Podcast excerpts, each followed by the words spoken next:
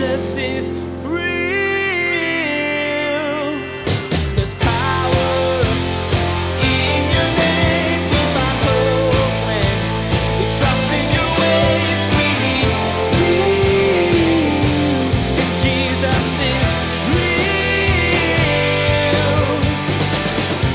God doesn't say, look, no, no, you're too bad. God, listen, God knows how bad we all really are. God realized that we are all grace cases. We need it. We're lost, all of us. Some of our lostness are extravagant and crazy, and other ours seems just pretty normal, but still lost just the same. But you just come. And God says, okay, let's go. Starting right here. And I love that about the Lord. No matter how you show up, He's ready. Sometimes you just need a hug. No matter how old you are, there are bound to be times when you need comfort, to know that you're not alone. Today, Pastor Daniel shares that God is always there for you, waiting to wrap you in his arms. Don't worry, he knows how messed up you are. Your deepest secrets won't stop him from loving you and wanting a relationship with you. God is waiting to give you his grace and comfort. You just need to ask. Now, here's Pastor Daniel in the book of Numbers, chapter 9, as he continues his message the second Passover.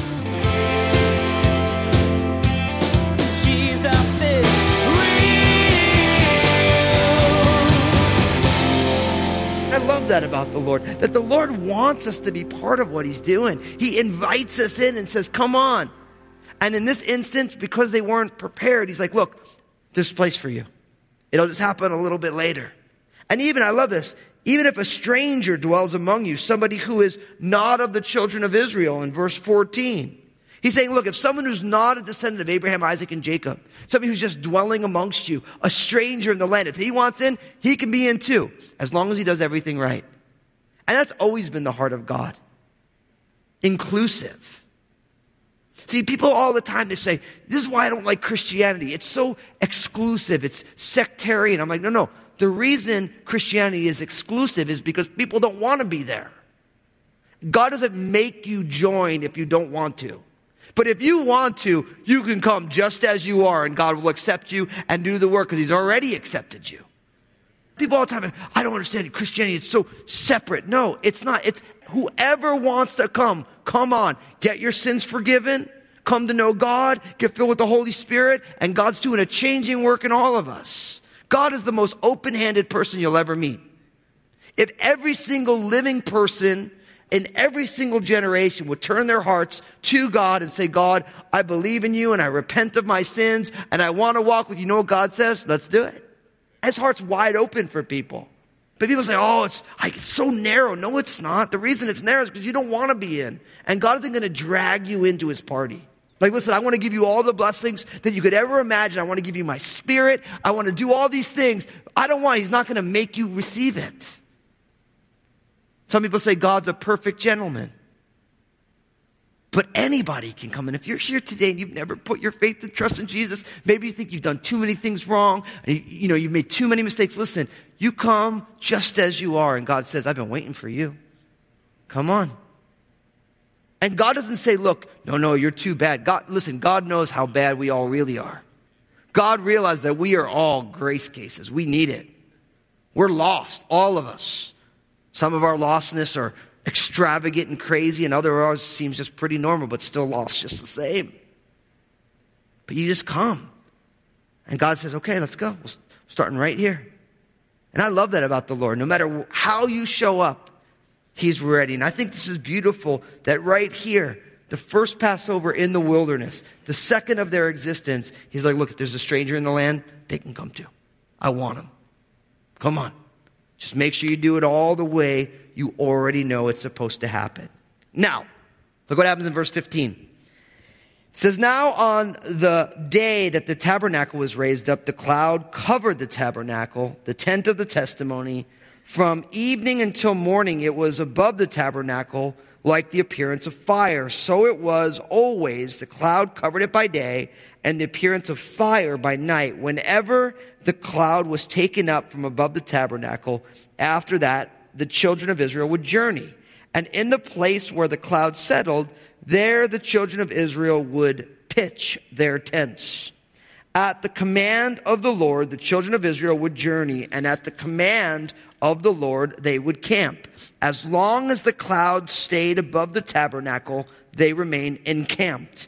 Even when the cloud continued long, many days above the tabernacle, the children of Israel kept the charge of the Lord and did not journey. So it was when the cloud was above the tabernacle a few days, according to the command of the Lord, they would remain encamped, and according to the command of the Lord, they would journey. So it was when the cloud remained only from evening until morning, when the cloud was taken up in the morning, then they would journey, whether by day or by night. Whenever the cloud was taken up, they would journey, whether it was two days, a month, or a year that the cloud remained above the tabernacle. The children of Israel would remain encamped and not journey. But when it was taken up, they would journey. Verse 23 At the command of the Lord, they remained encamped, and at the command of the Lord, they journeyed. They kept the charge of the Lord at the command of the Lord by the hand of Moses. Now, I always enjoy it in the Bible when things are redundant. It feels like a like a needless repetition. Like okay, ser- like we you told us that five times already in eight verses. But I think the reason the Holy Spirit repeats himself in the Bible is because by and large we're pretty thick-headed and we don't always get it the first time. I don't know about you. That's been my, my personal experience with myself is that sometimes I got to hear it 97 times before I, oh, really? That's what you want? Am I the only one? Oh, yeah, I'm the only one. You guys, you guys should be preaching. I'll be down there just with my notebook learning. It's good because seriously, it's like this section over and over again. We hear the same thing, which is what? That when the cloud moved, they moved, and when the cloud stayed, they stayed. Right? So there's two sides to this. First, the visible experience of the presence of God. That's the first thing. So before I get into the second piece, the fact that there is this cloud, that when they erected the tabernacle, this cloud was there, and at night it looked like fire, and during the day it was a cloud. So think about it. They're in the desert, right? So you're grateful for the cloud by day because what does it do? It protects you from the sun. You can imagine the sunburn those guys and gals would get walking through the wilderness with that blazing sun. So it was protection by day, and of course, by night, having a big a cloud of fire by night, it would light up the area. How many of you saw the huge moon last night? It, was, it looked like it was half daytime, all night, right? It's a powerful thing. And so God's presence for the children of Israel was visible. Now, I think we should probably spend a little time talking about that, shouldn't we? Because if you notice, if you read your Bible, in any instance where a group of people are in their infancy with God, God's presence is extravagant. And then over time, his presence doesn't need to be as extravagant because they simply trust. So if you look at the book of Acts, God's presence was so tangible and visible that you couldn't miss it. Why? Because this church of Jesus Christ, the people of God, was in their infancy. In the same way as a parent, when you have a little baby, it's all hands on, right? And then they get a little older and all of a sudden, like, I can do it myself. Right? Because they, they actually can. But a good parent, like I have it with my six year old Maranatha, she can do everything herself. But she really can't. We don't tell her that though. So we let her do it and we stand back, hoping nothing blows up, you know? And then as they get older, those of you who are raising teenagers, we're praying for you. Because we know that you teenagers hit a point where your parents don't know anything. Like they got you there, you're 15 years old, you don't have a clue about anything. You didn't learn anything, you don't understand everything. Is that true, you parents of teenagers? Praying for you guys. Right? And then what happens all of a sudden later when they're about 23 years old and they've been paying their own bills, they're like, hey, mom and dad wasn't so bad. Right? But it takes time. And in a lot of ways, that's a great way, a great example of how God works in the life of a believer. When you're a baby Christian, it's like you just feel God's smothering love because you're a baby. And you need God to take care of everything because you can't take care of anything. But then as you get a little older, God, you know that God is real, and so God can back off a little. He doesn't have to be so smothering.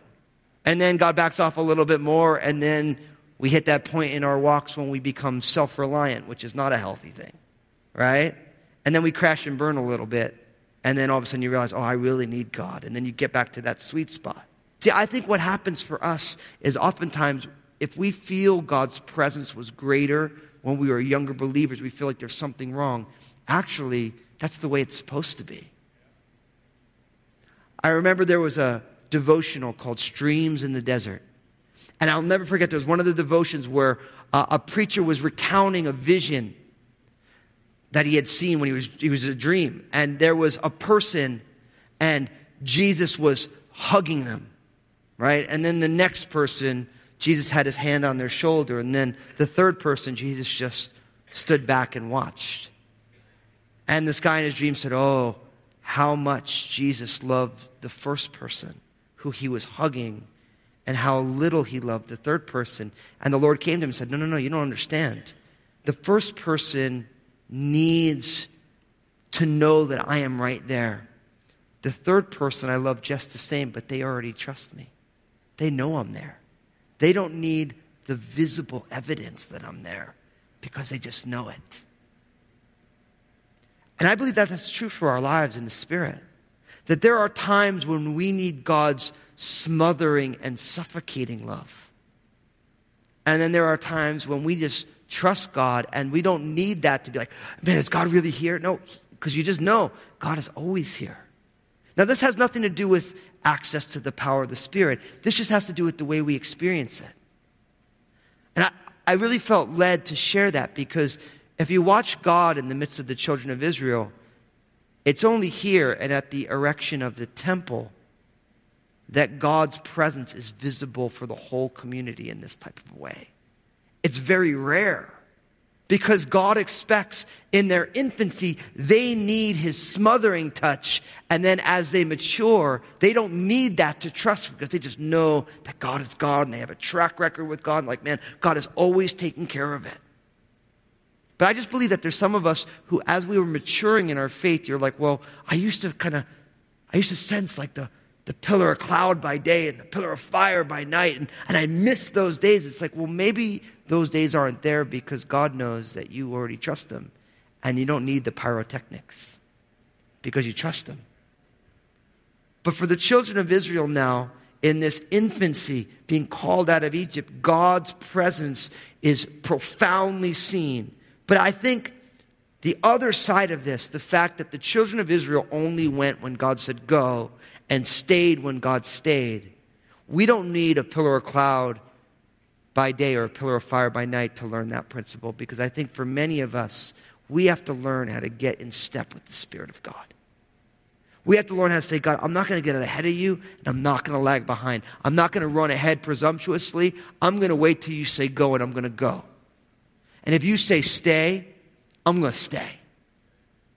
But the key is, is that we're either trying to lead or we're following Jesus. I say we're trying to lead because you and I both know what happens when you try and lead your own life. It's a calamity. Right? Like you're just doing it your own way and you're hoping God's on board and then everything falls. I've had this happen in my life. I'm like, Lord, what is going on? He's like, Well, you tell me. This is your thing. When did I say do that? Well, Lord, you know. We have to learn how to say, God, what is your plan? And for most of us, what happens is, is we start to just assume because we love Jesus that everything we're doing is the right thing. I know this right well. I mean, like, I, I believe we all struggle with that in different ways. For some of you, because you're more kind of calm, God is trying to get you going and God's moving, and you're like, yeah, well, I've been here for a while. You know, it's like, it's good. Lord loves me. I love the Lord. For some of us, I think God wants to give us a good, loving, swift kick in the rear. Say, come on, let's go. And for others of us, and I'm in this category, God's like, oh, he's got like me by the back of the, the dreadlock, you know. Boost, go stop right there. Because I'm like, let's go, man. The Lord wants to do something. Let's go do it, you know. And depending on if you're a Mary or a Martha, or as someone told me, or if you're Lazarus, you're dead in the tomb and you're not willing to go anywhere, you know.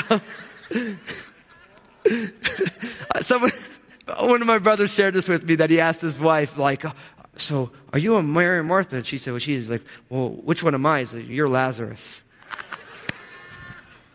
You gotta love the love of a husband and a wife. You know, only, only your spouse can drop that on you in that way.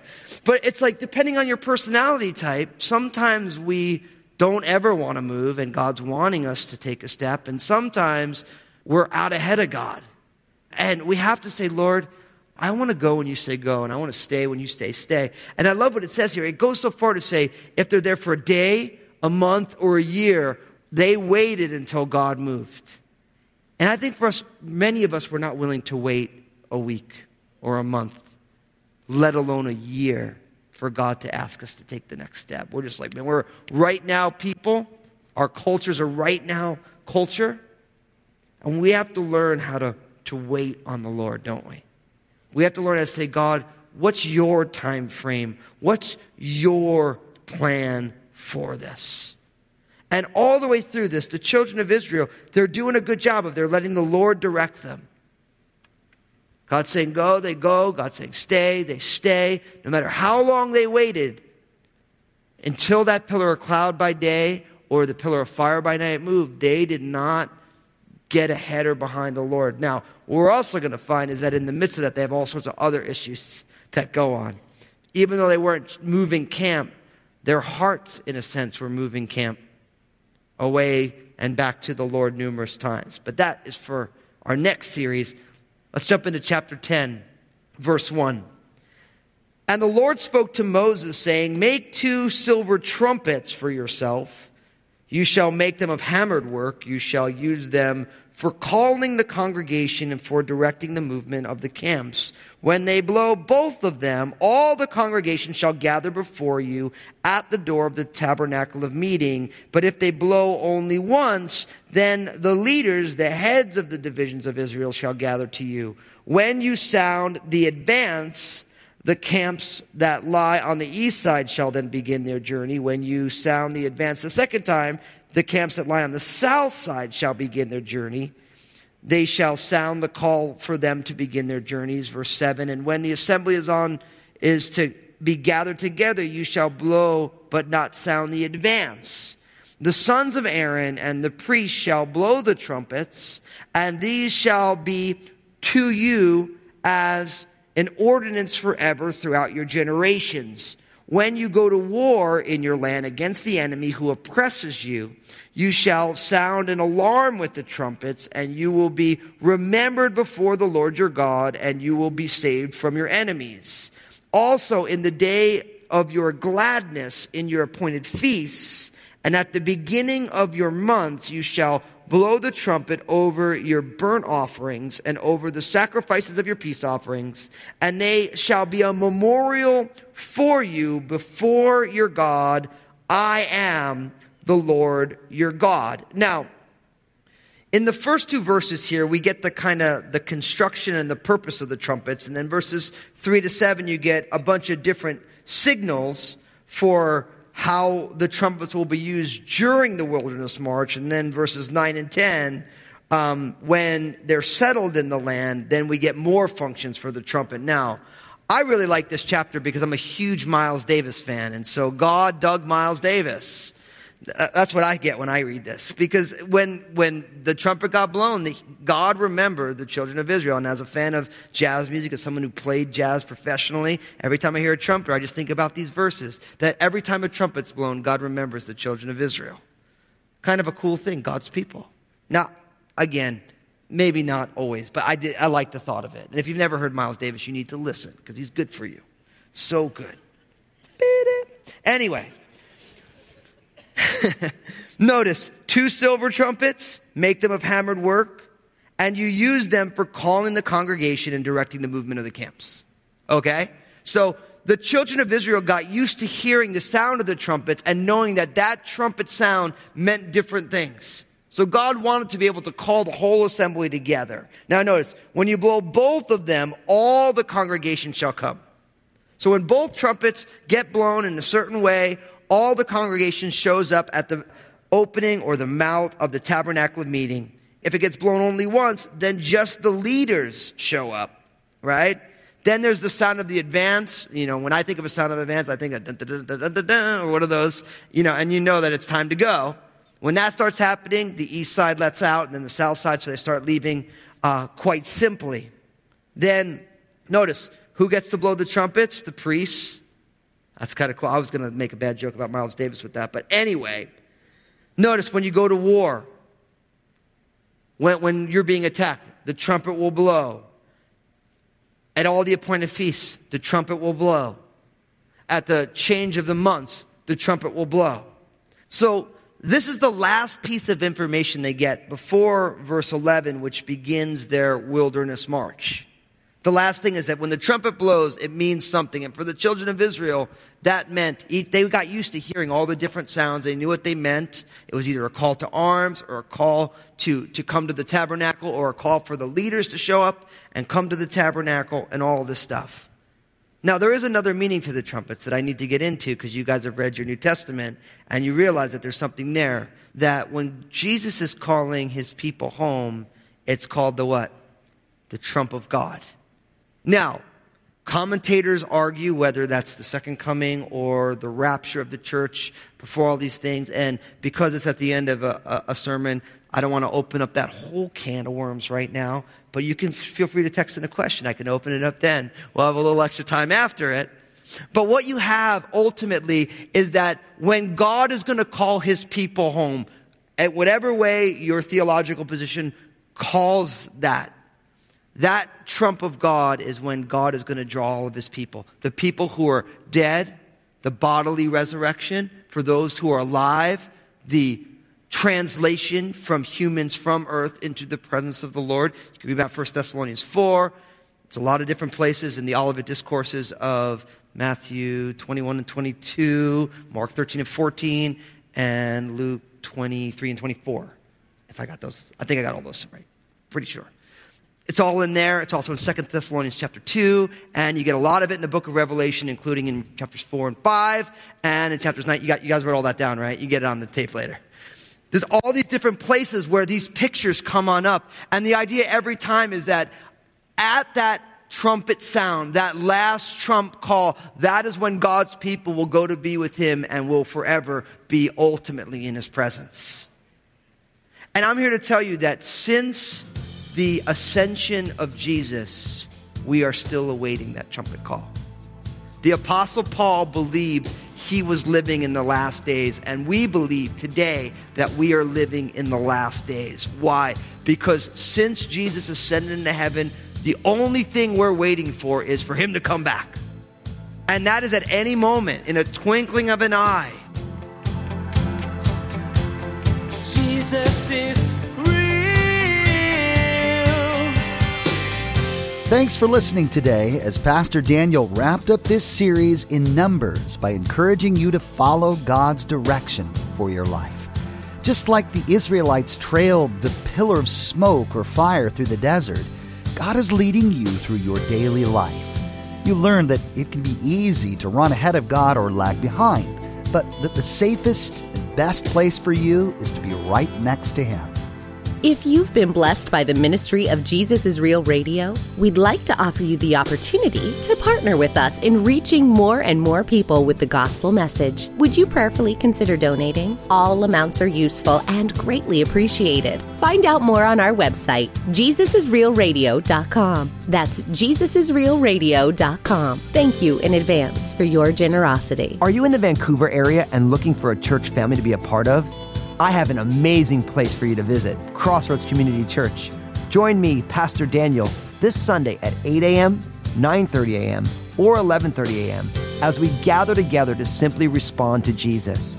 I can't wait to talk about what Jesus means to you and how his love can transform the world. Find out more about us at crossroadschurch.net. Well, that finishes up the series called Camp, a look into the directions God gave the Israelites for how they were to set up their camp. Pastor Daniel shared that God is orderly and wanted his people to have a plan for how they would live and move during their time in the desert. From the tents to the tabernacle, from setting up to moving around, you were reminded that God cares about the details of your life and wants you to look to him for direction. Well, that's all the time we have for today's broadcast. On behalf of Pastor Daniel and the entire production team, we invite you to join us again for the next edition of Jesus is Real Radio.